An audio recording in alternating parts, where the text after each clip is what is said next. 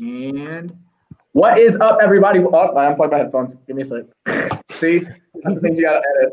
Hey. Mic check one. Mic check one. Yeah, good lord. All right, now we can go. What is up, everybody? Welcome back to another episode of the Panthers Nation Network podcast run by the Panthers Nation Instagram account. We're so happy this week to be joined by the creator of the Panthers Nation account, Dominic Walters. How you doing, buddy? I'm doing fantastic, living the dream. How are you guys doing?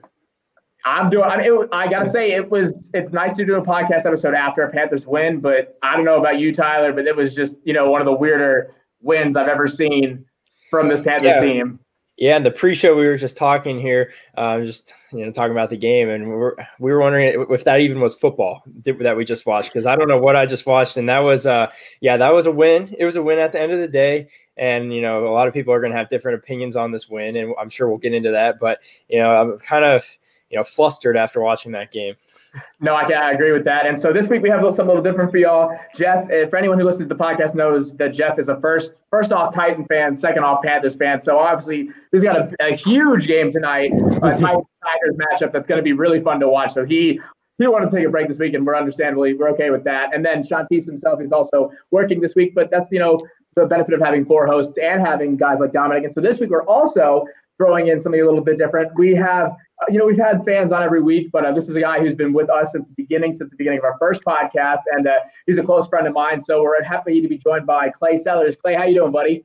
I'm doing good, man. Happy to be here. I was uh, again with the pre-show, kind of echoing your thoughts about it's great to come on after a Panthers win. Uh, haven't had too many of those this year, but uh, it's one of those you know mixed feeling wins. So I'm sure we'll get into it, but happy to be here.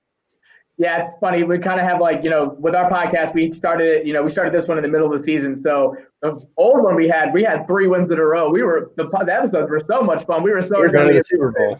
Yeah, we were going to the oh, Super oh, yeah. Bowl. We, Teddy Bridgewater was the MVP. You know, we were, we were, we, no one was going to beat us. And then we started this one. I think we had a win maybe week, like our second episode, I think, maybe. But other than that, I don't know if that, I think we had, we had hmm. one win. I, I'm fairly certain that we were able to record before um, or record after. So that was always fun to watch. But yeah, I mean, we talk about it I was like, I was just disinterested the entire game. Like there was nothing that excited me. There was, I had no reason. I was like just sitting there, and it was the most unexcited, unexcited I've ever been for like a Panthers game. I was just kind of like just a fan the whole time, just watching it. And I don't know about any of y'all, but it was tough because I would have rather had the football team and Ron Rivera win this game and clinch a playoff spot than us, you know, move down in the draft order. Yeah, like we were talking about last week on the podcast, it's that wear and tear of you know not just the players deal with in the NFL, but also the fans. Especially if you're a Panthers fan, you'll know that how that wear and tear throughout the season goes. And uh, you know, at this point, it's you know we're not playing for much, and you know we've we've debated: do we want to win um, for you know a pride victory, or do we want to lose and you know get a better pick in the draft? And that was the main uh, main thing going into the, today, and um, it really just makes the game confusing to watch. Um, yeah, like you said, disinterested, and you know we came away with the win, but uh, it wasn't pretty, and it wasn't pretty at all. I say, Dom, and we were, at least we weren't as bad as you know the Jags fans chanting for the Bears in their own game so that they would lose the game. We were at least weren't that bad, but I mean, what were what were your your thoughts kind of as the game went on? I mean, I didn't really uh, mind the game. I like that we actually got the win. Um, you know, as Panther fans, I would rather us see us win, even though the draft pick might be one or two. Um, you know, whatever you know, best pick available. I actually liked uh, the turnout of the game. Um, I had a couple keys to the game. I wanted to uh, have Haskins beat us um, and he certainly uh, he had to do that, and he could not. So that's why Heineke got to come in, um, and we had to contain the run game because um, we've been bleeding a lot, especially up the middle. And um, I don't know why they got rid of the run game. Uh, second half, I thought it was working very well because um, you know it usually does. Um, and then be clean on special teams, and that's I mean we're allergic to special teams. That's usually um, our weak point, you know, through and through. Yeah. So, um, you know, we attacked all um, all three points, and then the biggest point was uh, control the line of scrimmage. And uh, I feel like we did that, you know, throughout the entire game, and um, it definitely showed. So yeah, d- definitely. I'll say special teams wise. I mean, we haven't had a special teams touchdown since we played the Giants back in like 2017. So of course, this is the one week the guy who the receiver whose name I can never pronounce gets a freaking touchdown. I, it was the funniest thing to oh. watch. Yeah, so Zylstra. So yeah, whatever the heck his yeah. name is. Like there's like eight consonants. There's no vowels except for the end. That's not a name. That's like a Wi-Fi password. It's it's too hard to talk about. But there was one member of the special teams who's been doing. He's been the most consistent special teams player we have had all season, and he doesn't get a whole lot of love. And Clay knows who I'm talking about because we went to school with him. Clay, you want to talk about him?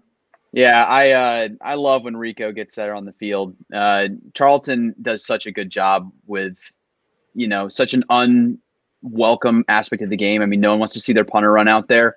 Um, but for Jack and I being former Gamecock fans, it's exciting to see what he can bring to the field. Um, and, you know, again, I feel like we've seen all season that he's been able to consistently put the ball in difficult positions for whoever we're playing. And Washington definitely dealt with that today. I mean, they didn't really have much going on offense.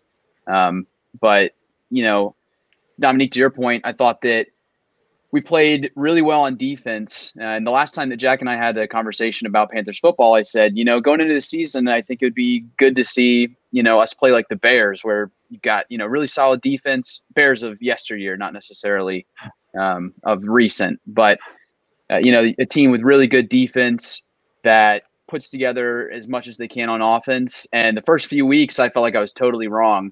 And, you know, Jack mentioned we were sailing, we were three and two, and we looked pretty good um, and I think you know you see with wins like against the Lions and uh, with wins like today, you see what this team has the potential to be defensively.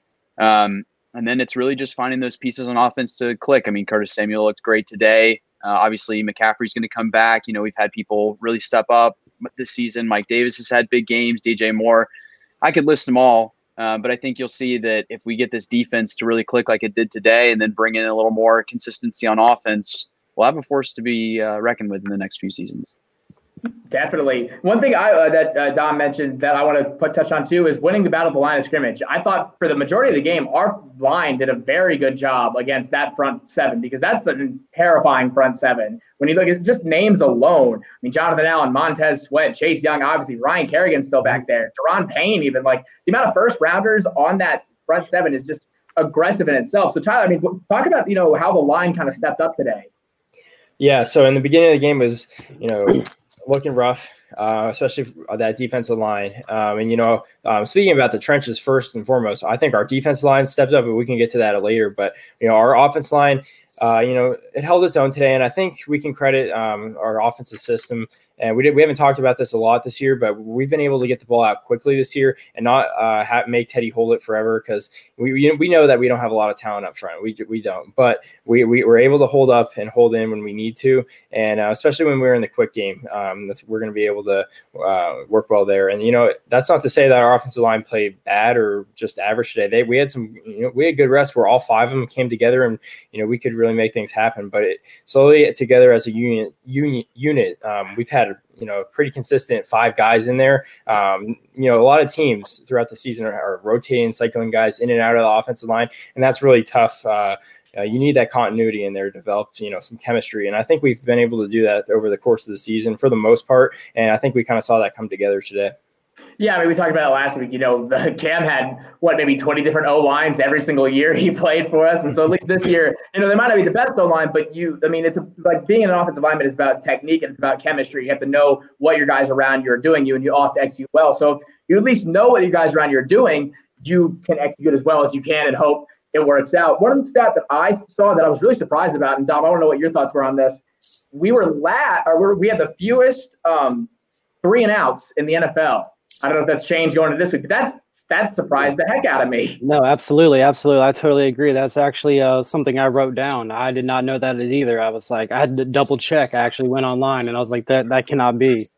No, so yeah. So and I mean, the you know, just continuing to have the playmakers that we have. You know, Teddy does get the ball out quick. Um, and that's just, you know, credit to the offensive line. I mean, we do give up sacks, but that is, you know, Teddy holding the ball a lot longer than he should be, but that's you know later on in the conversation. But yeah, I mean overall for sure, absolutely. Yeah, definitely. When you have guys like Charles Davis on, I had to make sure I, I double check the fact too. I was like, is that is that right? Is that real? Yeah, that definitely did not make any sense at all. But then you know you come to think about it, and then um, you know those third and short situations. You got Mike Davis, you know, and then Rodney uh, Smith filling the line. You got slant routes coming from Robbie. Um, I think he's fourth in the NFL in slant routes alone. Um, and then yards after the catch, I think he's in the top five as well. So, um, you know, when you have players like that, it's really easy um, to have that happen and make it quiet because, you know, we are a quiet team. We're a regional team. Um, you know, we barely get any games. I'm surprised we were even flexed today. Yeah, um, yeah. explain that to me because I have no idea why we. I don't know what storyline I thought. I mean, I looked at the other four o'clock games. I'm like, oh my god, these are really good games. You had Seahawks and Rams. You had uh, Cowboys and Eagles. Like you knew at least with Hurts that was going to be a shootout. And Andy Dalton, you know, he actually the Red Rocket played really well today. But yeah. I just saw our game and I was like, why is our game joined with these games? It makes it just makes no sense. I don't know if it was a scheduling issue or something with COVID. It was just. It yeah, was I love. Yeah. Yeah, I definitely loved it. You know, I got off work a little early, so yeah, I got to watch most of the game. So that's great. Yeah, no, for sure. No, so I was very excited when I saw that stat as well. Um, but yeah, you know, that's. I say it's a little honestly almost kind of upsetting, and it speaks to kind of the system of this offense where you don't have that many three and outs. You actually can be productive on and you know on the offensive side of the ball. Then you get to the red zone and balloon deflates and everything goes to hell in a handbasket. So that's something that's been a huge issue this year. I mean, for the most part today, they look fairly, you know, they, they were fairly efficient on offense. But I want to know, Clay, we talked about it obviously uh, the first time you and I talked on our first podcast about Teddy. And we, we, we had, you know, differing opinions on Teddy at that point. I want to know what your outlook on Teddy has been throughout the season and on his future. Yeah, correct me if I'm wrong. I'm pretty sure that he's a two year plus one option, right? I believe it was a two year plus correct. one. I know it was three right. Got, okay, yeah. So he's got next year, and then we'll reevaluate yeah. after that. Um, right. You know, I think Teddy definitely brings something that we were missing with Cam, um, just in terms of the consistency of his throws for the most part. Um, and I think that's what he brought on paper. Uh, has that played out as much this season? I don't think it'd be fair to say yes. Um, I, I can see the you know thought process of bringing in a guy like Teddy. Um, you know, we had that one week with PJ Walker, and um, you know, I know that I listened in on the discussion on whether we should start PJ or not, um, and I disagree. I don't think that PJ would be the guy going forward, but I'm not quite sure Teddy is either. Uh, I think that he's really good for what we're trying to do now, um, and as we mentioned, this team has, you know, a lot of potential going forward, um, and we're missing a few pieces, and I think quarterback is going to be one of those going forward. Um, but again, for what the Panthers are right now, I think Teddy's a good fit. Um, you know, throw the price tag out the window We've got, you know, one more year, maybe two if we choose to go with him. Um, and let's see what we can accomplish. You know, build guys up, build the receiving core up, you know, let the defensive guys get good reps, but not put them under pressure to, you know, constantly win games and set them up for failure. Um, you know, and let's just see what we get. So, yeah, I mean, Teddy is a guy that you want to see him do successful. You know, you love the story. Um, but I think that when his time comes to an end at Carolina, it will be that he was kind of more of a squad role guy than really a difference maker. Yeah, a little no, bridge quarterback. Yeah, right. He speaks to he speaks to his own name. He's a bridge quarterback, right yeah. there. You would think from him, and that was that's what you know. It's it's hard to root against him, and it's hard to you know actively you know want him to not do or to argue with him, but because it's just of his story. And I think honestly, the refs give us a little bit more sympathy as a team because we have a Bridgewater now. Like that fumble, that that fumble, I was like, that was a that was an incomplete pass. I did not think we were going to get that fumble right off the bat. And we talked, we were even texting about that, Clay. And I was like, yeah, I don't, I don't know why the heck they gave us that call because yeah. maybe because they have to, they like Teddy. It's like, yeah, give him the call. He's a nice guy. yeah, I, I definitely think that we got some friendly calls in the game too. But you know, if I circle back to statistics, uh, I thought the one that really surprised me was that we lead the NFL in fumble recoveries with 14. Absolutely. Um, and uh, you know, when you think about it, and you go, okay, yeah, that makes sense. You know, we've had some really big plays, and we've had some guys step up this year um, defensively. But that's kind of a, I think that's a really exciting stack or stat, excuse me, because you know that's not something that happens all the time that your team lands on the fumble. Um, mm-hmm. You know, a lot of times you'll knock it loose, it goes out of bounds, or somebody else jumps back on it. Um, but to have you know 14 times that we've come out on the better side of that, sometimes you know that's a little bit of luck. Um, but yeah, you know, I hate to keep harping on it, but I'm really excited about this defense going forward. I, I think that it's got some really, really cool pieces. I think Brian Burns got absolutely snubbed by Chase Young um, in the Pro Bowl stuff. Um, and I think, you know, Jeremy Chinn definitely flies under the radar 100%. Um, and I know that you guys are definitely loving on him, but uh, there's a lot of fun stuff to look forward to, I think, coming in the future and that's different than we've you know we normally have at Carolina. I mean, that was always the problem. Like that was the problem back you know with Cam in that era, especially after the Super Bowl. We are like, okay, we got a window for 85% of this team where they have three years basically that we need to get success with them. With you know with Greg and TD and um, Ryan like, we got to get these guys in the playoffs before they retire. That was a we that was what our our kind of mindset was from basically 2011 on with a lot of the guys we had around Cam especially even like in the Super Bowl, the age of the roster that we had in the Super Bowl with some of the guys that we had, especially on defense, where you had Jared Allen, Charles Tillman, Roman Harper, all those guys starting at the same time.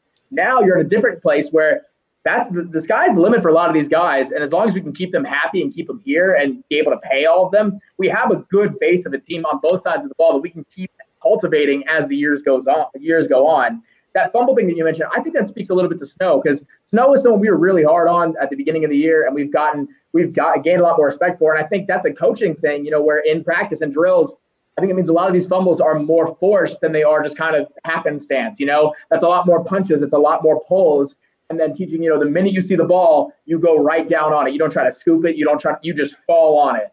And I think that's you know a big thing for Snow.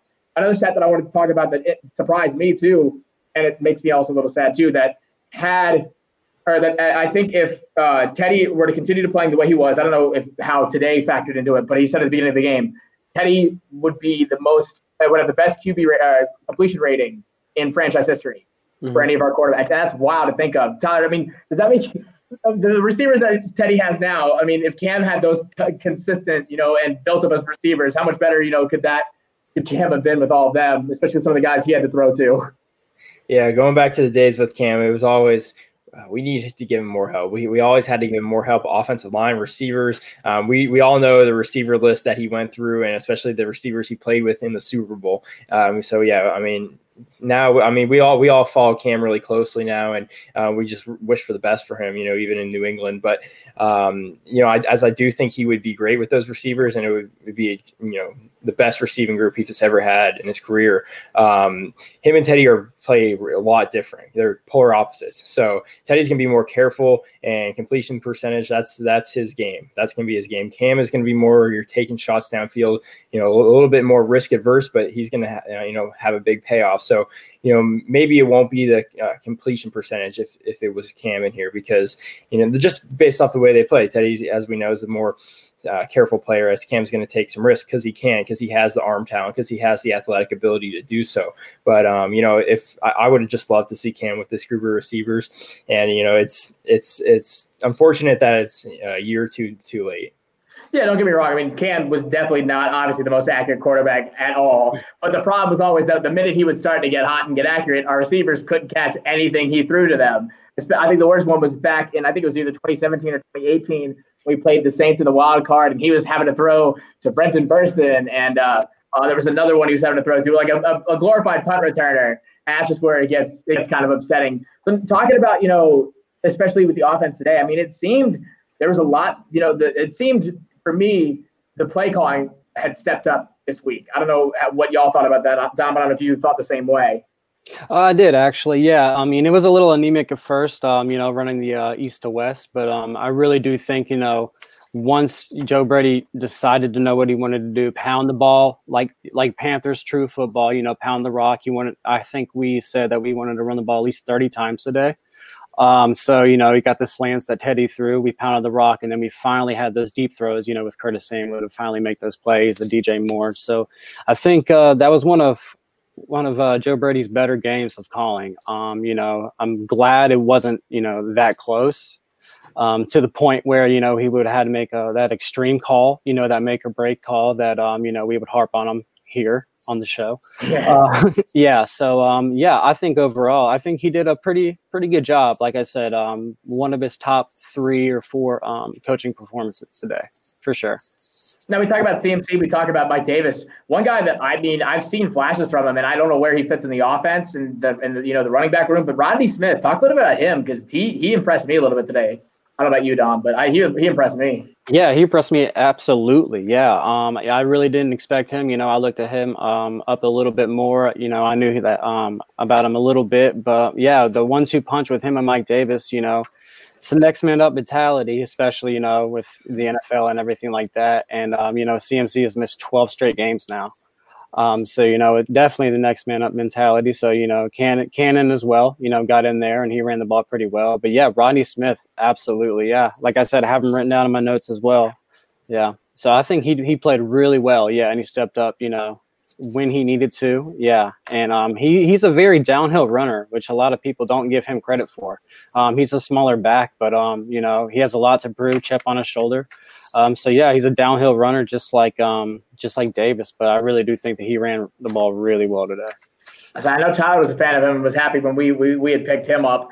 And yeah. that's just something, especially when you have like you talk about McCaffrey. I think for the one thing, everyone needs to pump the brakes on McCaffrey. I understand, you know, they talked about like the three injuries three injuries is really not three injuries. If anything, maybe like two, two and a half. I mean, we do obviously with the you know with his long-standing injury, the shoulder that was kind of circumstance. We saw what happened at the end of the Chiefs game because he was playing fairly well in that Chiefs game. He was you know it looked like we had you know McCaffrey back, and then now we've talked about it. The season does not really mean much for the Panthers for the for the future of the team. I mean, the bat at, at the time of the Chiefs game, we might have been able to make a run, but I don't think we would have gotten that far unless like we were playing the NFC East, whoever in the world is going to take that playoff spot because Lord knows who it's going to be. They just know they're going to have a losing record when they have it.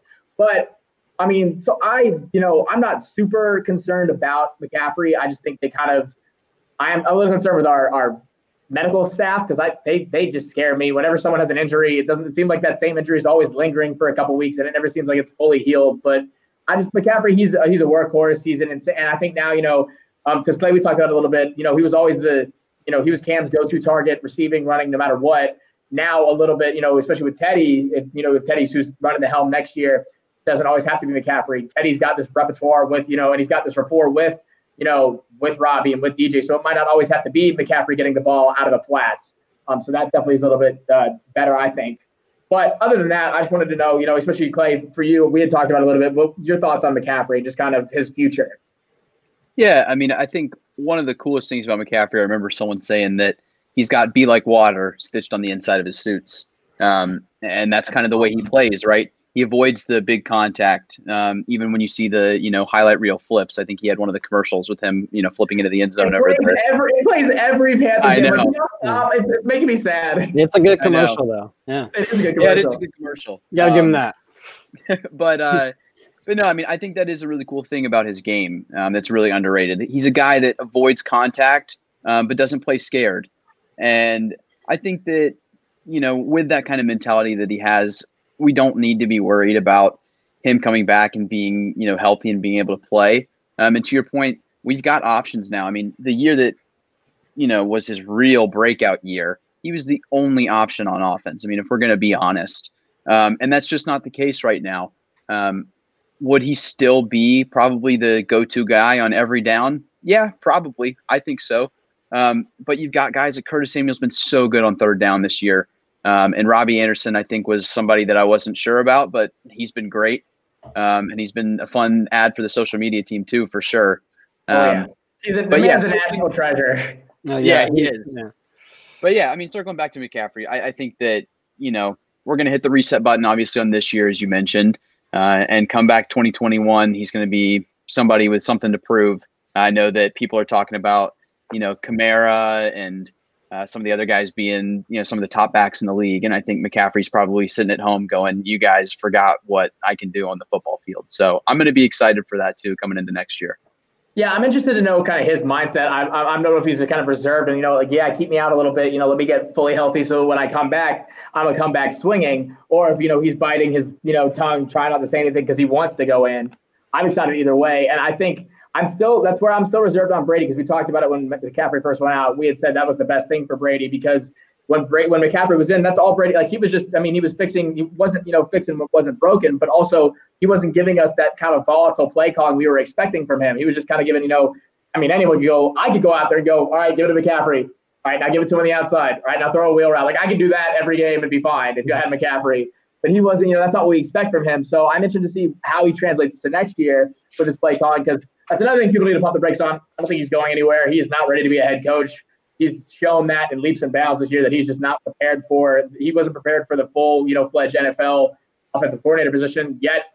Um, obviously, it was a bit a much different year with you know the pandemic and everything, but I still just don't I don't think people are going to be looking at him. I can't see a, a, team that's you know in need of a head coach looking at Eric Bieniemy and looking at Joe Brady and rationally choosing Joe Brady. There's like there's just no there's not a huge argument there. But um, even when uh, they're tossing around Urban Meyer's name, yeah, like I, that's I, I I when they come when it comes to coaches and candidates and they throw the names out there, I'm always just like, what are you talking about? I don't understand. I, I mean, it's gotta be. I imagine it's gonna be hard to judge, you know, kind of coaching talent, especially coming from college NFL. But like, there's just some of these. I'm like, yeah, okay, calm down. That's yeah, absolutely. Just, just, just calm down. So one thing, uh, Clay, we especially were talking about, you know, the possibility of, of shopping McCaffrey. Is that something that you're looking at, or do you think you know you kind of just keep them on with us and allow him to kind of be the guy who wants to be in Charlotte? Man, I hate the idea of that. Um, I know. You know, I think we've kind of hinted at it some, um, and we were talking about it in the pre-show. There is a real loyalty. Um, you know, issue might not be the right word, but I'm going to say it. There's a real loyalty issue with you know Carolina. Um, and you know, if you go back to guys like Steve Smith, and then you know we go to Cam Newton and Greg Olsen and Thomas Davis, and some of those guys that weren't really cutting it anymore and an NFL caliber, and you're seeing that with where they've gone. Uh, and you know, we wish them the best wherever they've gone, um, and I think you see that loyalty there. Um, but we have an issue with you know letting go of those guys um, but I don't think that that's the case necessarily with McCaffrey. Um, if we're running into an issue where, you know, he doesn't fit anymore, um, or he's costing us too much money, then maybe you've got something right. I think we missed a window with Steve Smith early on when we could have had some real value for Steve Smith. Um, and it was fun to see him those first few years with him and Cam. I remember Cam's first game against Arizona um, mm-hmm. and seeing what that you know had the potential to be. Um, but for sure, I mean, I, I don't think that McCaffrey is someone that you want to see go. Um, and it's hard to even, you know, mention in the same sentence that he might not work out in our offense, let alone any offense. Yeah. Um, so, yeah, I mean, I think that there'd obviously be a lot of people that would be interested in him. Um, yeah. I guess that's what I'll leave it at. Yeah, it's you talk. It's like it's like loyalty blinders. There's some guys that we're like, you know, we're so blinded to them wanting to succeed with us that you know we don't even think of the idea of kind of shipping them away to maybe succeed somewhere better so that we can succeed in the long run and you kind of see that with i mean and it was apparent today like like i know for me i would have rather had rivera and the football team win this game today so that rivera can make the playoffs and like in no other circumstance would you think uh, and no other I, I don't think in any of the fan base you would hear something like that where you actively would rather your team lose you know not just to get a good a, you know playoff or a good draft pick but so that you know the other team can succeed in the same conference and make the playoffs. But that's just kind of what happens, especially, you know, with you have these guys like Rivera. And it's hard. I mean, when you have guys like Greg Olsen and Ron Rivera, it's hard not to stay loyal to them just because of the guys, the people that they are. But um, it's, it's family, it's family and loyalty, and it sometimes can be too much, but it also sometimes, you know, it, it's, it's just needed. And you see it, especially this week. Um, we, we, we can't go this episode without mentioning it. Um, we were so sad to hear about the loss of Kevin Greene. Um, and we our thoughts and prayers are with his family. And you, you saw with the Panthers. I mean, he played three years here, but the entire Panthers organization and fan base, you know, poured their heart out on social media and to his family, you know, saying, you know, just kind of paying their respects. And I mean, for a guy who's played here for three years, you know, there's some. I mean, obviously, he had a huge impact while he was here, but that's just you know not something I think you see in a whole lot of fan bases that I think makes our fan base you know special. Um, so we definitely want to uh, you know, pay uh, you know send our prayers to that family and just I mean that was a a sad moment to see when I saw that pop up on my phone as well. Um, so now going into, you know, kind of looking at the metrics of the game and kind of the outcome after winning this game, Tyler, our resident draft connoisseur, what, you know, where do we kind of sit right now if the loss stands and kind of with the way the, the, the, the week has looked in terms of a draft pick? Because we were kind of at, during the game, we were, we were, we were really hoping we would lose so we could get a good draft pick. So now what, what does it look like now? Yeah, you know, going into this week, um, we weren't really sure where we would fall with a winner or loss draft pick wise, and especially knowing that we have week 17 coming up too. So, you know, last podcast, you know, I, I was personally for, you know, we got to go out and win and, you know, rally as a young team, a young coaching staff, and it's good for the culture, which, you know, point real quick. Uh, Clay was talking about how we have those 14 fumble recoveries on defense. I think a lot of that can be charted up to culture and um, hustle on the defense. You know, you don't accidentally recover 14 fumbles on on accident, and that's a benefit of having young guys on defense to fly around and you know play hard, and it's good to see that even this late in the year that we're not really playing for much, and we still got guys uh, flying around. That's how you know that this coaching staff uh, we're going to be all right. Um, but you know, draft pick wise, um, once I did hear that uh, once Cincinnati got the win, and I heard that if we lost, you know, that we would have the third pick. Um, not gonna lie, that was really enticing. So um, I watched the game keeping that in mind. Um, but now, of course, with the win as it stands now, we have the 10th pick in the draft um, going into week 17. And uh, we're going to play the week, uh, the Saints next week, which we'll get into, and they they'll likely have something to play for. So it's not going to be one of those games where uh, they, they got their backups in or anything. But um, you know, a win in that game will set us back some a couple more spots. But you know, a loss, we're back, we're right back in into quarterback range. So, uh, you know, us, you know, the pan, the coaching staff, they're they're there to win. Um, they're not going to be thinking about draft position at all. And you know, we missed it last week, but uh, we Marty Hurney, our GM, actually got fired uh, a couple a couple hours after we recorded our show last week. So there's no GM over them uh, over our coaching staff right now, telling them to lose these games either. So they have no pressure to lose. They are they're getting they're working they're learning right. Matt Rhule this is their first year in the NFL. They're learning and becoming a coaching staff, and you know I think it could pay uh, dividends in the long run. And I think it's going to be something that has to happen too. No, definitely. And you mentioned it. So the GM spot's open. So we're all going to make our case as to why we should be the GM. We're going to put our you know resume out there. Dom, start with you. What if if you have a pick, you know, marginally top ten, maybe top fifteen? What are you at least doing with that first round pick? I'm actually going to go best player available. Um, I know we need a quarterback. I know we need a quarterback for the future. Um, but we also need an offensive lineman, and we've needed a left tackle um, for I think for the past uh, 25 years, except for Gross. yeah. So I mean, yeah. other than that, and you know, so I think we go best available. Um, hopefully Parsons is available. Um, but yeah, absolutely. I mean, I think Zach Wilson. He's um he's really like elevated, so he might be going in the top five, and you might see you know somebody fall like the Alabama quarterback, um, Mac Jones, you know, potential Heisman Trophy winner. Yeah, absolutely. I mean, you know, he's not the most mobile guy, but I think that if you know if he stands up in the pocket, and that's kind of like what uh, Joe Brady had, you know, with Joe Burrow.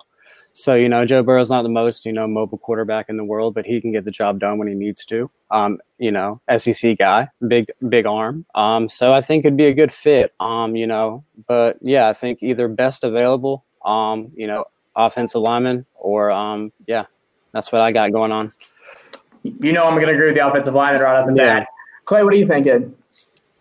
Yeah, you know, we were talking about sliding back, right? I think we got if we go back, we got Luke with the eight pick. Um, we got McCaffrey around the same place. Um, so it's not necessarily always about the you know what pick it is; it's how you use it. Um, even this year, I think you would say that Jeremy Chinn has wildly outperformed Derrick Brown, who's looked great the last few games. Uh, but if you had to pick an MVP of our defense this year, Jeremy Chinn's going to be on the list before you say Derrick Brown. Um, so you know, I agree with Dom that I think you you don't want to settle. Um, and by that I mean I, I don't think that we want to just go for a quarterback. I mean, Jack, you mentioned your dad being a Titans fan first. Um, does anyone expect that that franchise is going to be able to do what they've been doing with Ryan Tannehill? Absolutely not. No. Um, and you know, we could have done that with Teddy this year had you know had it played out differently. Yeah. So I think that you know quarterback's always exciting. You know, you get the Justin Fields, the Mac Jones, the you know Zach Wilson. Uh, but if it's not going to be the right fit for us, you know, take what's best available. Um, you know, we could still definitely use a linebacker. Uh, Tahir Whitehead made a great play today, but I don't think you see that guy. You don't see him being a long term, you know, forgot his I forgot his I forgot his name. I forgot he was on the yeah. roster. I forgot his yeah. name. I was like, oh wow, Whitehead's on the field making you know positive plays to help the team. Got right. There and you don't see him being a mainstay of the defense. Um, you know, we still have Tre Boston, and I love the guy, but there's some weeks where you don't love the guy. Yeah. Uh, and we saw that we, you know, filled a position with Jeremy Chinn at safety, but you know, there's another safety spot open. You know, there's corner open that we could go for. I think our D line's really solid, so I would avoid there, and our wide receivers are really solid, so I would avoid there. But I think anything outside of that, as long as we're not settling, we're moving in a good direction. I, I have a lot of trust in this team right now. I said, Tyler, I'll let you go before I make my make my piece. Yeah, so you know, there's a lot, a lot uh, that needs to happen before the draft. Of course, we got to look at these guys. We got to see who even comes out for the draft. We don't know. I mean, some guys might stay, especially in this weird year with COVID and stuff. But um, you know, personally, I'd like to you know get some eyes on these guys and get more of a firm opinion on some of these guys coming out in the draft. But person right now i'm not sure what i would do I'm, I'm, not sure especially not knowing which pick we have not knowing what we have available to us. What i will say though is we we bring a new gm in here. He's going to want to tie his hip to a quarterback that he you know puts his trust in. And you know nothing's guaranteed in the nfl and you don't know when we're going to be picking um, you know potentially this high ever again. You know we, we you never know when you're going to have a chance at a quarterback. So a new gm coming in here um, it's if he's ready to tie his uh, his job, his you know his career to a quarterback, then he's going to do it because um, you know at the end of the day, Teddy's not the answer, and you don't get too many shots to get a quarterback that is uh, could potentially change the franchise. So, but uh, if there's any quarterback that shows any signs of life that our new GM, whoever it's going to be, uh, wants to you know you know, bring in as the future starter of the Panthers. Maybe not even year one, and I'm sure we'll get to that all off season. But um, but yeah, um, there's definitely it's probably most likely that we draft a quarterback as of now. And see, that's what, and I'll make two points here, and that's what kind of confused me because when the firing happened, I I mean, obviously I was happy. I mean, Hurney did do a lot for the organization, but he also there was a lot of mistakes that he made in terms of you know free agency and, and contract you know uh, management. As far as the draft goes, you know, obviously his his resume speaks for himself and some of the picks he made. What I was interested in is when we first talked when this honestly the same time last year when Rivera got fired last year, we're like, all right, owners cleaning house, the GM's gone, head coach is gone, they're going to do all that. Like that's what we thought was going to happen. And we were confused as to why you know, Hurney was still around. We didn't understand why, you know, he was supposed to be interim, that was supposed to be it, then he was going to be gone. We were really confused as to what had happened. And it wasn't until we talked with former Panthers lineman and, you know, now works for the media team a lot, or he used to, excuse me, used to work for the media team a lot. Now he's with um, Chapel Hill. We talked to Kevin Donnalley. And Kevin, you know, he kind of explained, you know, the process, the, kind of the GM's season. The GM season starts pretty much week three or four in terms of they're already looking forward to the draft. So you've got a guy if he's coming around you know the beginning of the season, he's already working on his on his draft. And so you if you fire him, you know, towards the end of the season, that's a pivotal moment for the team in terms of you know then you have to put someone in who's going to get ready right away for the draft coming up. Of course, we didn't know when the draft was going to be, when you know COVID and all that was going to happen, but that's what was interesting to me because it seems like we had those questions around the same time last year. So now you're putting yourself in a weird position because you've got two, you know, a week and a half left in the season. You know, the draft is going to be, I mean, it seems like the draft's already around the corner, which is crazy because it seemed like we just had the draft two months ago. But so now you're like, it's just like you talked about. Now a new GM is going to want to come in and make his mark known with the team, especially with this new owner. And I think that's going to, that's a situation that's going to create problems in, in itself because I think there was a lot of gel with Rhule and with Hurney in this last draft. I think they both understood what they wanted to do. I think that's why you saw a lot of defensive guys get picked up because of Rhule's mindset. Now you know, it's kind of everything's up in the air in terms of those draft picks. So I was I was surprised Hurney got fired when he did. I thought they were going to let him go at least one more offseason, make those draft picks, and then get him out of there. I, I wouldn't have liked it, but I mean, that might just create a more cohesive structure when you go into the draft. Second point I'll make is that it's something that Clay talked about, and I'll touch on it again. And it, that's the the I'm trying to think of the word way to describe it. I guess the Tannehill conundrum. I think what you saw there is that well, obviously they made a huge splash in drafting Marcus Mariota. At the time, he had one of the most you know prolific college careers. He was insane coming out of the gate. Everyone wanted a piece of Marcus Mariota. Obviously, didn't turn out very well.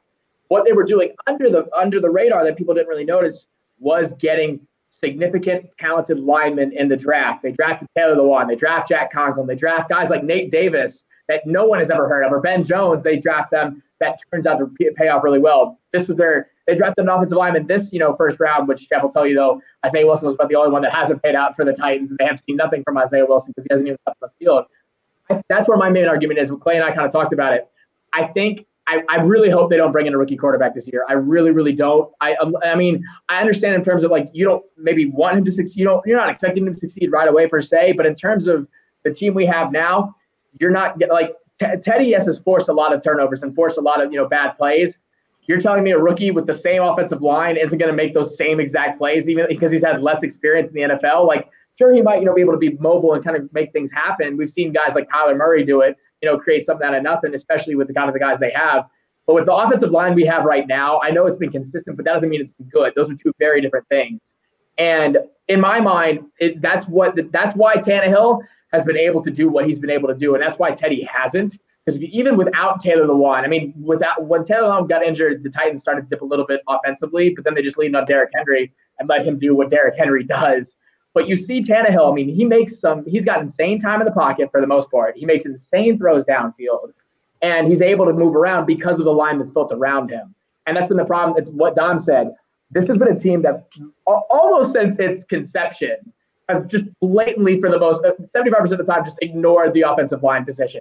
I mean, we've gotten some diamonds in the roughs like Jordan Gross and Ryan Kalil. I'll throw in a you know a plug for Kevin Donnalley, but we've had some guys like that. But then we've also had guys that we thought were going to pan out that didn't. So I don't know if there's a sour taste in their mouth from guys like you know Jeff Otah or some, or Michael Oher that have left a sour, a sour taste in their mouth. Um, we all know how I feel about Mike Remmers. Clay got to witness my hatred to him firsthand a lot of the time when we lived together. But I, it's just it's upsetting to me because I think that is what's going to end up happening is they're going to go for a quarterback because they're afraid that they're not going to have another chance, you know, this year or the year after. In my, I just you got to build the draft is where you build or you build in free agency. We know this team does not really, up until the last years, the team does not make moves in free agencies. It's been the most active we have been been in the free agency period in a long time. I mean, up and other than Robbie, you know, I mean, Robbie's not the most prominent one, but I mean, for the obviously the most prominent free agency, you know, pick we've ever had has probably been Greg Olsen, but we also got Jeremy Shockey that exact same year. So it's just been the front office has always been kind of iffy, and I think that's like you think you know the success of a team is built on the players and the coaching staff. I think in the next two years, the front office holds just everything in the palm of their hands for the success of this team. The decisions they make with the young roster we have and the direction, because that was the biggest thing this year. I know for us, we were really confused in the offseason what direction they were trying to take. Were they trying to rebuild? Were they trying to win now? Because you, you know, you cut Cam, you cut Greg, you do these things. Okay, you're trying to rebuild. But then you pick up guys that can be can create, you know, efficient offenses like Teddy and like Robbie, and like, okay, what are we doing? Like I don't I don't know what we're doing. So in my mind, I'm going with the first with, you know, if, if it were up to me, y'all know I would go offensive lineman, round two offensive lineman, round three offensive lineman. I'm doing O lineman every every single pick. We went defense all defense last year. Let's go all offense this year. We can get maybe a running back, maybe a quarterback, but all linemen. But something that Clay, I want to talk to you about because I know because you also it's a weird conundrum in terms of this particular player, but we've talked about. It. I don't know if you listened to it, but there's a guy that we brought up. Now, obviously, just on a big contract, so we'd have to make some moves money wise. But there's a guy I know who wants to get out of Houston because the way that team's been playing, and that is Deshaun Watson. And if he can make guys like Willie Snead look good, imagine what he can do with our wide receivers. So, what would you what would your thought process about be for going after Deshaun Watson, trying to get him out of there and get him on our team? Yeah, that's interesting. Um, I got to go back real quick because you mentioned um, Greg Olsen and Jeremy Shockey. Uh, and I don't know if he'd be a very practical pick, um, but I love Kyle Pitts out of Florida.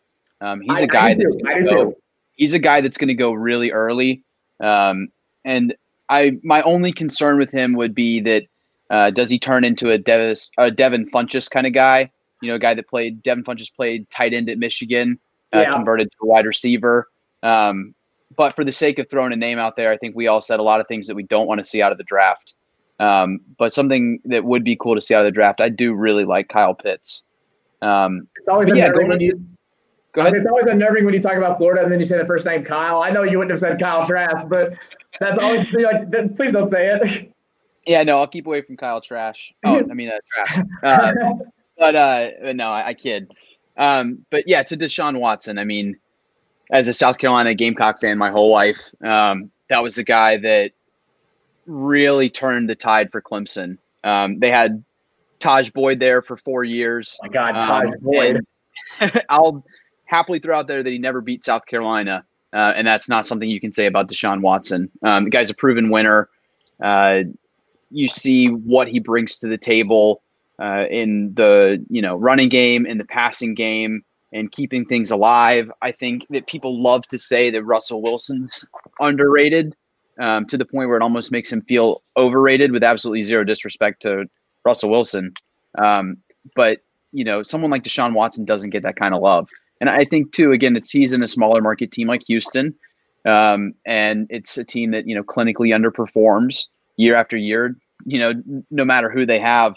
Um, I don't know what it would take to get him here But I'll tell you what, if we do somehow get him here, I'm with you, Jack. We got to go O line, O line, O line, because that's the one thing that holds him back at Houston, or at, yeah, in Houston, is you see every year he's in the top two or three in quarterbacks and quarterback hits and sacks um, and all those sorts of things. And you get to see how incredible he can be extending the play with that type of O line that he has. But I don't think that you're going to see much more than we saw out of Cam if we don't protect him.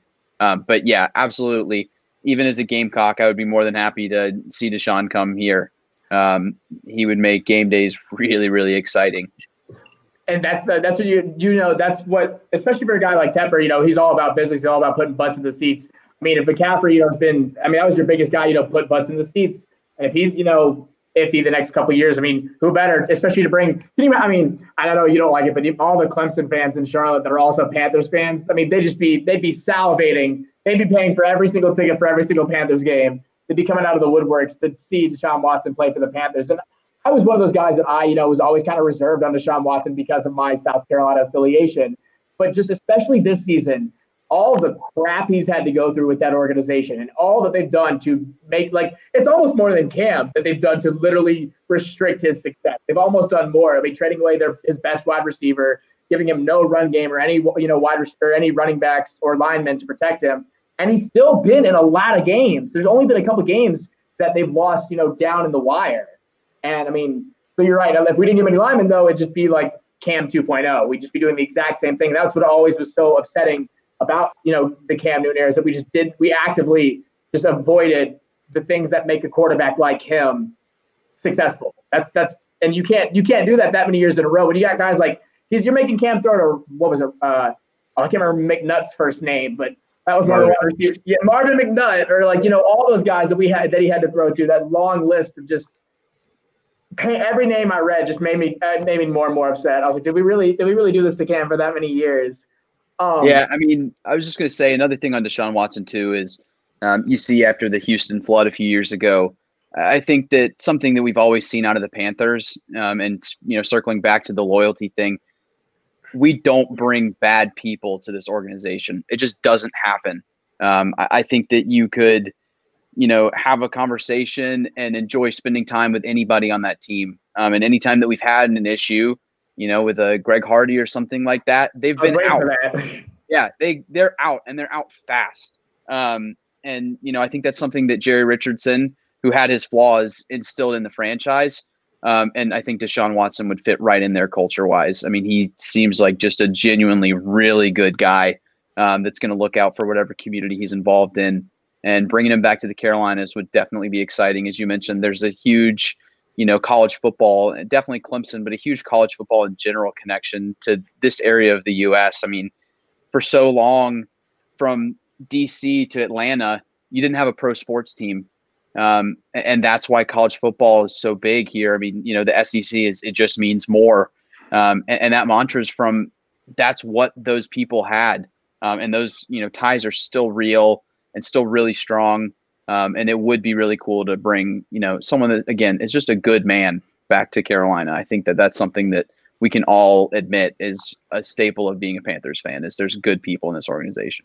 Oh, definitely. I mean, when you have you know almost outright two or three guys that are in the finalists for Walter Payton Man of the Year, you know, I, I always thought Greg got snubbed more often, especially the year where they gave it to two of them instead, like two out of the three, and you're not going to give it to just all of them. That was that made me more angry than any of the other, you know, any other almost any of the losses that year. That made me more angry. I was like, really, you're going to give it to two of them and just not him?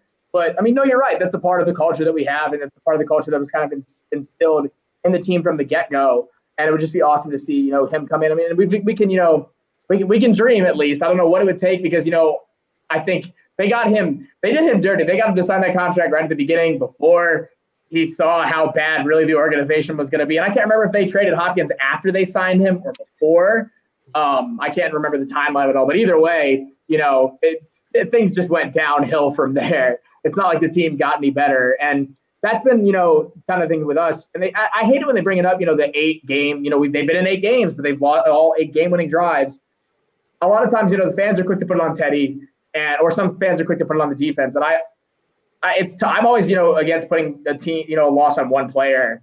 Um, I don't know about you know you Dom, what your thoughts have been on Teddy, you know, and some of these game-winning drive, you know, these potential game-winning drives. I know for me, I mean, some of these play calls that we made in those drives, you don't make those play calls. Those shouldn't even be the you know slants should not be run on fourth and eight. Digs should not be run on fourth and fifteen. That shouldn't even be a thing a receiver does when you're trying to get a first down. So I just know what your thought process has been, or this your outlook has been on you know the closeness of these games.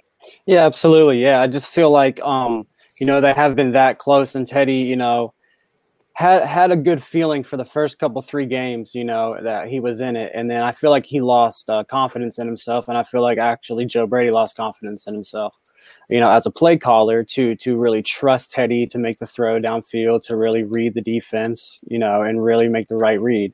Um, but yeah, I mean, that's been and that's been my yeah. biggest issue, and Tyler, you can talk about it too. That's been my biggest concern and issue is that the whole basis of this team, you know, when we in the in the offseason was okay, Rhule is bringing in guys that he is familiar with, that he knows are talented but might fly under the radar. And we were okay with that because okay, that can you know that can create some production in terms of you know you already have this chemistry in a season in an off season where you basically don't have an off season, you don't have a real training camp or mini camp, you don't have a preseason to build that chemistry up. So we were okay with that. I don't understand why it is so hard to get the relationship between the coaches and some of these players to, to mesh. You have you're you've coached these guys. You've been familiar with these guys for years. Some of them, you know, Robbie or Teddy or some of your guys on defense and offense. You have familiarity with them. Why is it so hard to to to to, to gel together? I mean, you know, you know what I'm talking about, Tyler. It's, it's so aggravating sometimes. Yeah, yeah. You know, we've seen progress throughout the year, but I almost feel like it was better in the beginning of the season. There was more of a connection. There was more of a you know gel, especially with the players uh, that Rhule brought in. Because I mean, R- Robbie's been great all season, but as we know, he he kicked off the season on fire, and he was he was looking great top the NFL receiving stats.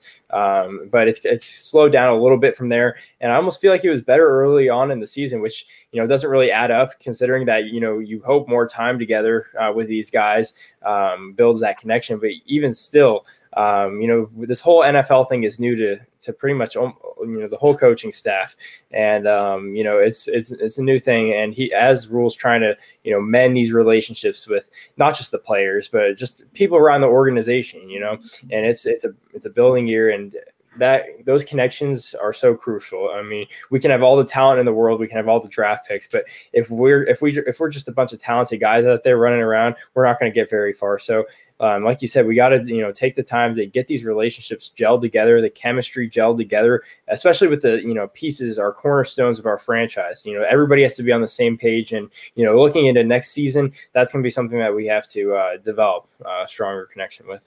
No, you hit it nail on the head. That was the problem with Cleveland for the last two, three years. They had all this talent on offense and defense, but they couldn't get everyone to play together well at the same time up until basically about this year. And even then, did they end up losing? Did they lose that game to the Jets? I, I didn't yeah, catch it.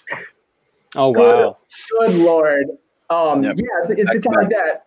They that's hilarious. And see, I think you talk about um, you know, kind of the, the losing the confidence in, in, themselves. I think that's the, the, Panthers, and I think it speaks back to the offensive line. Y'all know my my it ties the offensive line, but it's true because we did the same thing.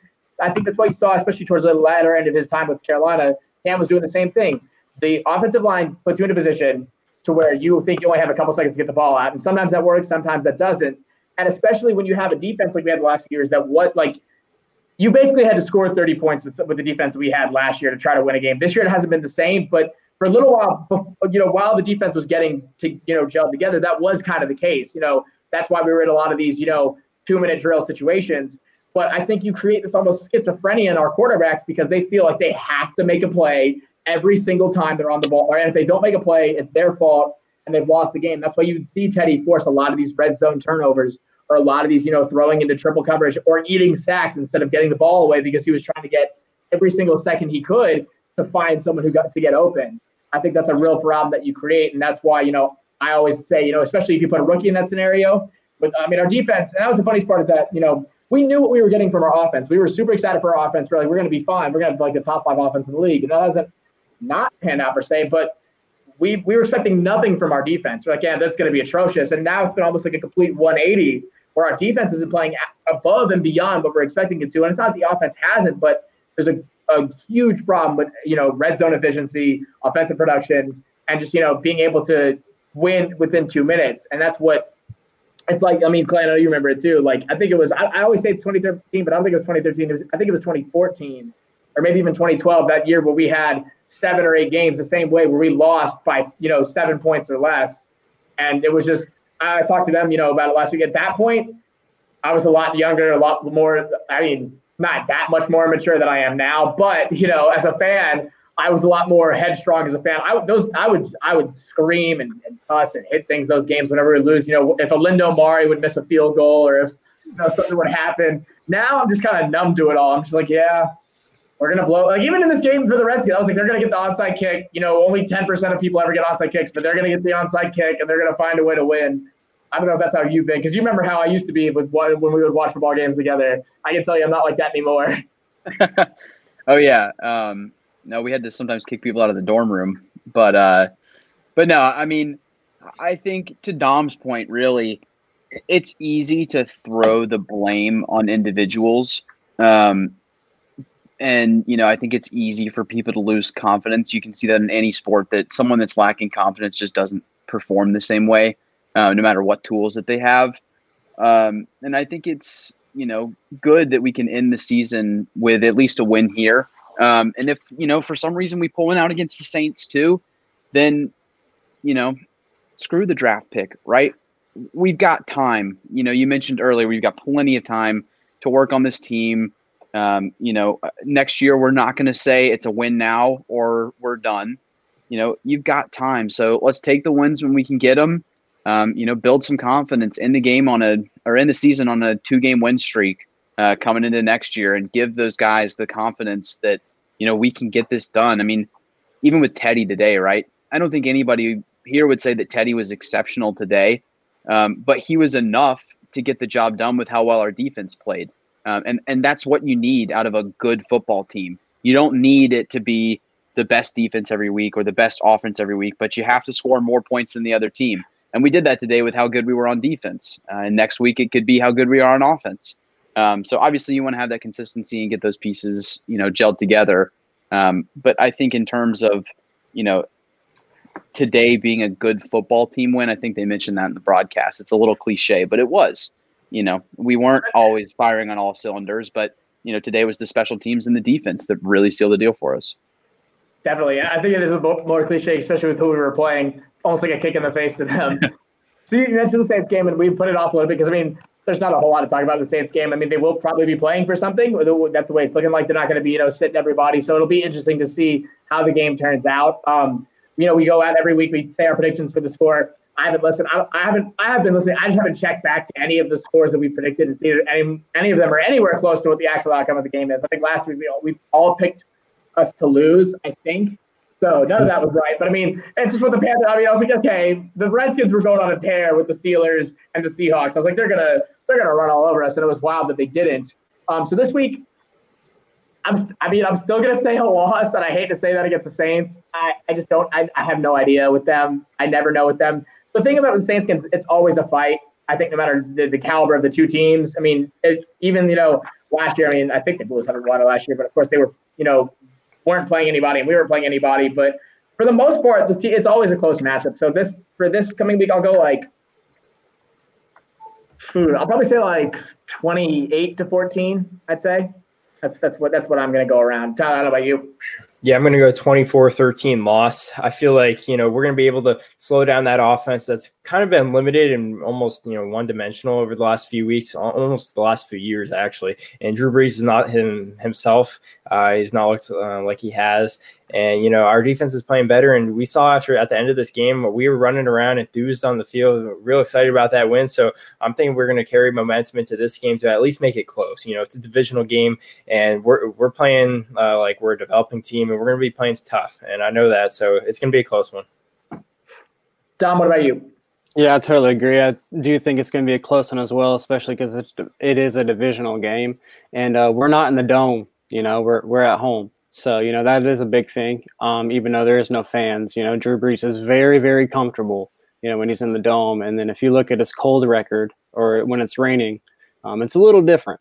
Um, you know, and he is hurt, and you know he is throwing slants, and you know he's not really you know elevating the ball and going deep.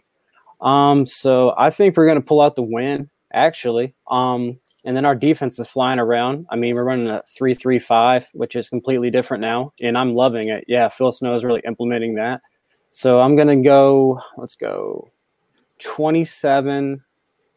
Let's go 27 20. We'll go 27 20 Panthers.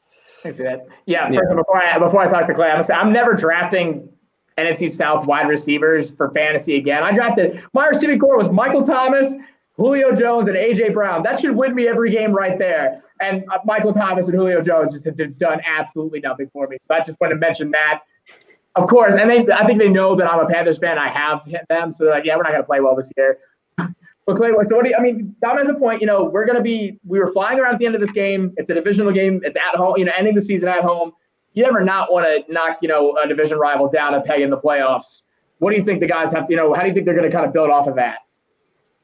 You know, I, I think we've talked a lot about how the Panthers play in history. Um, and so for us being a 5 and 11 team to win, um, you know, a pretty meaningless game in the grand scheme of things would be pretty fitting. Um, so I kind of like Dom's prediction. Um, I think if you're the Saints, they might be, you know, thinking about feeding the hot hand. But Kamara had six, six touchdowns. Six, yep. And Adam six. You don't see that very often.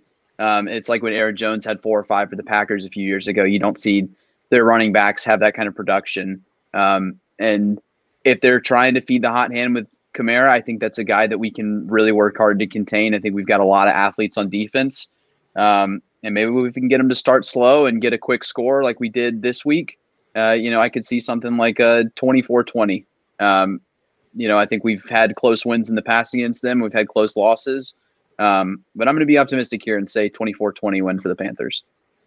We'll just have to wait and see what happens. And so, uh, you know, we're just going to kind of keep pushing as the season goes on. And I mean, we've only got, it's wild. We only have one more week in the regular season. And to something where we know we were as a podcast just waiting to record in the regular season. That's all we were waiting for. Now it's almost over. The season's gone by basically in the blink of an eye. I don't know if it's because of COVID or because I mean the season always moves a little fast, but it seems like it was a lot quicker, a lot quicker this year. But we'll just have to wait and see kind of how the rest of it pans out. And until next time, everybody, keep pounding.